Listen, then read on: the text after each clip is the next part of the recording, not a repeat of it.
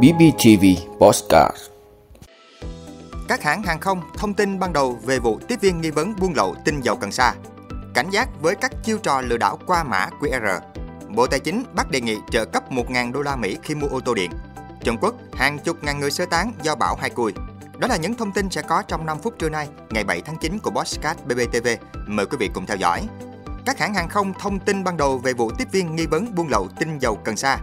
Thưa quý vị, các hãng hàng không trong nước đã lên tiếng về vụ việc. Đài MBC đưa tin sở cảnh sát Incheon phía tây thủ đô Seoul, Hàn Quốc bắt giữ 2 nữ tiếp viên của một hãng hàng không Việt Nam vì nghi vấn buôn lậu tinh dầu cần sa. Theo đó, hãng hàng không Vietjet Air khẳng định 2 tiếp viên trong phản ánh trên không thuộc phi hành đoàn của hãng. Hãng hàng không Bamboo Airways cho biết hãng có nắm được thông tin này. Hãng đang đợi thông tin xác minh từ cơ quan chức năng và chưa phát ngôn trong thời điểm này.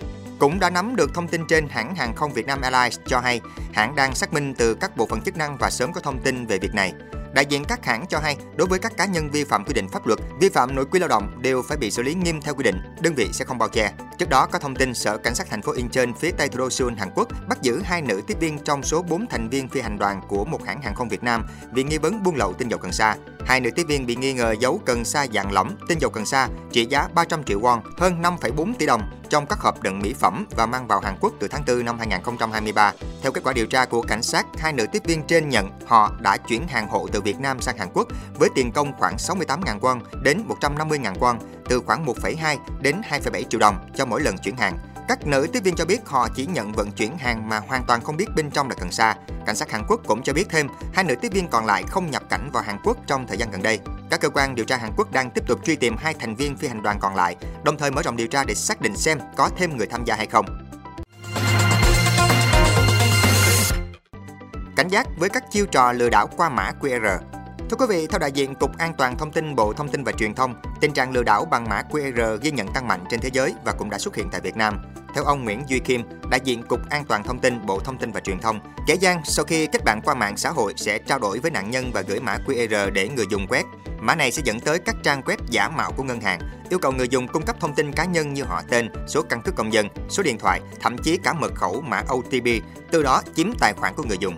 So với đường dẫn link độc hại truyền thống, đại diện Cục An toàn Thông tin cho rằng mã QR có lợi thế là có thể chèn trực tiếp email, tin nhắn, link mà không bị các bộ lọc chặn lại. Do đó, hình thức lừa đảo thông qua mã QR đã trở nên phức tạp hơn so với trước đây. Trước tình trạng lừa đảo bằng mã QR gia tăng, Cục An toàn Thông tin Bộ Thông tin và Truyền thông đã đưa ra một số khuyến nghị dành cho người dùng như cẩn thận khi quét mã QR, đặc biệt cảnh giác với mã được chia sẻ ở nơi công cộng hay thông qua các hội nhóm trên mạng xã hội, email. Xác định và kiểm tra kỹ thông tin về tài khoản của người gửi mã QR, xem xét các nội dung mà trang web được mã QR đưa tới. Tuyệt đối không cung cấp thông tin cá nhân, tài khoản ngân hàng, tài khoản mạng xã hội, sử dụng mật khẩu mạnh có yếu tố xác thực. Bộ Tài chính Bắc đề nghị trợ cấp $1.000 khi mua ô tô điện. Thưa quý vị, liên quan đến các kiến nghị của Bộ Giao thông Vận tải đề xuất có chính sách ưu đãi thuế nhập khẩu xe ô tô điện, Bộ Tài chính cho biết đã báo cáo Thủ tướng Chính phủ. Chính phủ đề xuất không điều chỉnh giảm thuế nhập khẩu ưu đãi đối với các dòng xe điện nguyên chiếc.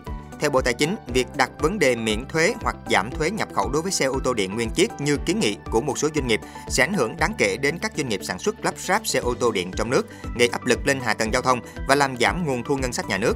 Lãnh đạo Chính phủ cũng đã đồng ý với đề xuất này, vì thế nên không đặt vấn đề có chính sách này trong dự thảo báo cáo. Bộ Tài chính cho biết về các ưu đãi miễn giảm thuế để sản xuất lắp ráp xe ô tô điện, pin xe điện.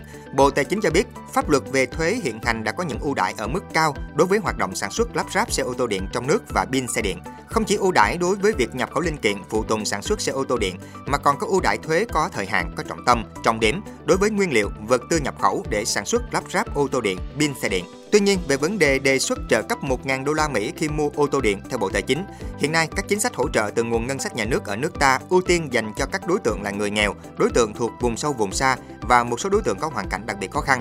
Trong bối cảnh ngân sách nhà nước còn gặp nhiều khó khăn, nhà nước còn phải cân đối nguồn lực để thực hiện nhiều chương trình dự án về an sinh xã hội, xóa đói giảm nghèo và phát triển cơ sở hạ tầng. Việc đặt vấn đề trợ giá, hỗ trợ tài chính trực tiếp đối với các nhà sản xuất, người tiêu dùng ô tô điện hóa là chưa phù hợp, vì những người sử dụng ô tô, đặc biệt là ô tô điện, là những người có thu nhập cao trong xã hội, Bộ Tài chính nhấn mạnh. Trung Quốc, hàng chục ngàn người sơ tán do bão Haikui. Thưa quý vị, mưa lớn do ảnh hưởng của bão Haikui đã gây ngập lụt diện rộng tại khu vực Đông Nam Trung Quốc. Một số thành phố tại Phúc Kiến dừng các dịch vụ tàu điện, đóng cửa trường học và sơ tán hàng chục ngàn người. Hơn 36.000 người tại thành phố Phúc Châu, thủ phủ của tỉnh Phúc Kiến đã phải sơ tán. Ít nhất 2 người thiệt mạng và 1 người mất tích do mưa lũ tại đây. Mưa lớn đã gây thiệt hại kinh tế ước tính khoảng 76,7 triệu đô la Mỹ. Theo cơ quan khí tượng tỉnh Phúc Kiến, bão Haikui, hay còn gọi là Hải Quỳ, cơn bão thứ 11 trong năm nay ở Trung Quốc đã đổ bộ khu vực ven biển của huyện Đông Sơn thuộc tỉnh này vào sáng ngày 5 tháng 9 với sức gió tối đa vùng gần tâm bão lên tới 72 km/h. Mặc dù đã suy yếu khi đổ bộ vào tỉnh Phúc Kiến, song bão Haikui đã gây mưa lớn ở nhiều khu vực trong tỉnh. Tối ngày 5 tháng 9, chính quyền tỉnh Phúc Kiến đã nâng mức đối phó với tình huống khẩn cấp do mưa lớn lên mức 2. Dự báo bão tiếp tục gây mưa kéo dài đến ngày 8 tháng 9 tới tại khu vực trung tâm và phía nam của tỉnh Phúc Kiến, sau đó suy yếu. Quý vị đã luôn ủng hộ các chương trình của Đài Phát thanh Truyền hình và Báo Bình Phước. Nếu có nhu cầu đăng thông tin quảng cáo ra vặt, quý khách hàng vui lòng liên hệ phòng dịch vụ quảng cáo phát hành số điện thoại 02713 887065. BBTV, vì bạn mỗi ngày.